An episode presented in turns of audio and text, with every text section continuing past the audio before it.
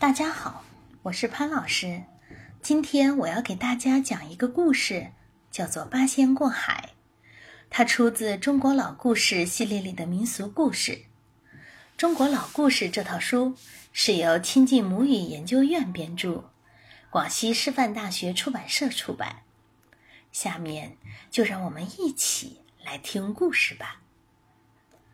三月初三，春正长。蟠桃宫里看烧香，传说每年农历三月初三是王母娘娘的生日，各路神仙都要到蟠桃宫向她祝寿拜贺。这一年呐，王母娘娘听说世间活跃着八位神仙，扶危助困，为百姓做了许多好事，就邀请他们也来赴宴。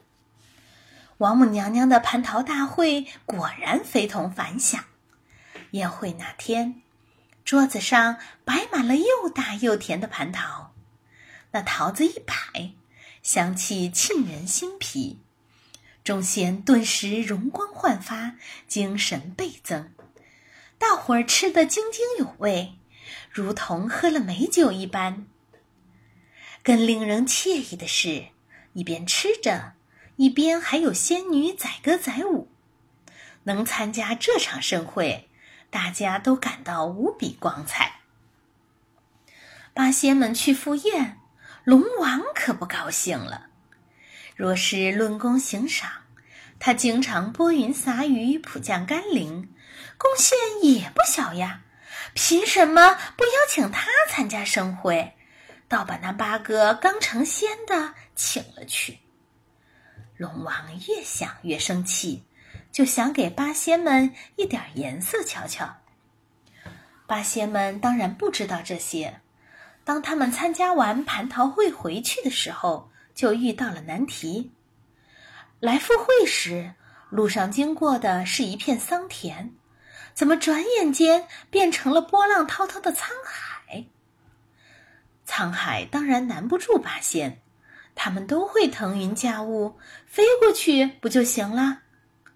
吃了仙桃，喝了仙酒，八仙们精神抖擞，都想露一下自己的身手。李洞宾提议道：“诸位，咱们各显神通，从海上飘过去，怎么样？”众仙齐声应道：“好主意。”于是。汉钟离将手中的芭蕉扇往水面上一抛，双腿一跃，竟站在扇子上，飘在海上了。铁拐李也不示弱，当即把那根铁拐杖扔进海里。别看铁拐杖很重，竟然浮在水面上。铁拐李纵身一跃，便晃晃悠悠的飘走了。紧跟着。何仙姑驾着她的荷花飘走了，蓝采和骑着他的花篮飘走了，张国老倒骑着毛驴也飘走了。岸边只剩下曹国舅，只见他不慌不忙地将手中的弹板扔进水里，也随波逐流起来。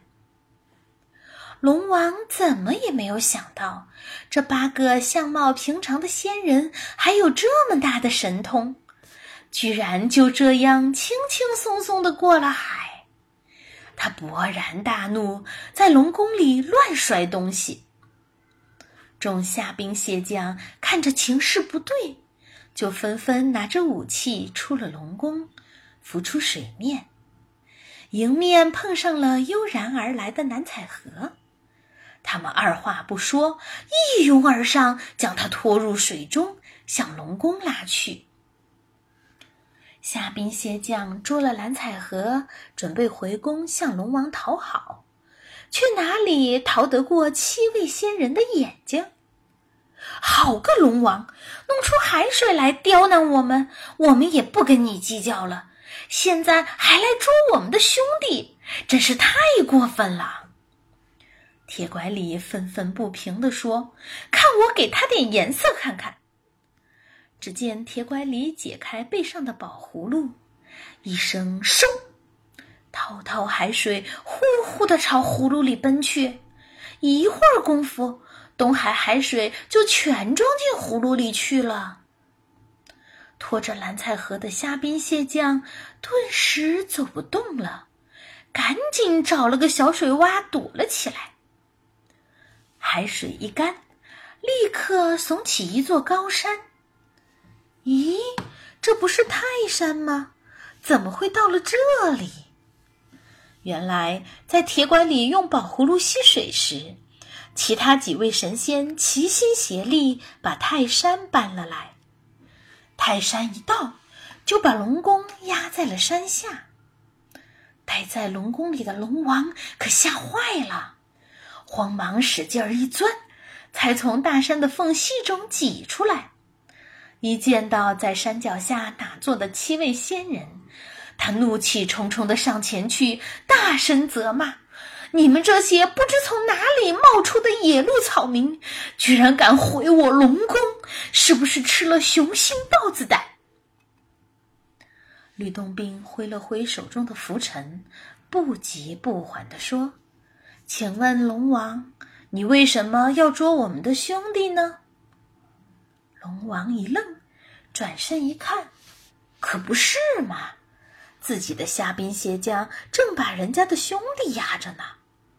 他紧走几步，奔到水洼边，亲手放了蓝采和，又连忙赔礼道歉：“这些都是我虾兵蟹将的过错，无故添乱，还请众位仙人谅解。”吕洞宾微微一笑说。这桑田里的海水也是虾兵蟹将弄出来的吗？龙王一听，羞愧万分，他憋红了脸，深施一礼。八仙也不难为他。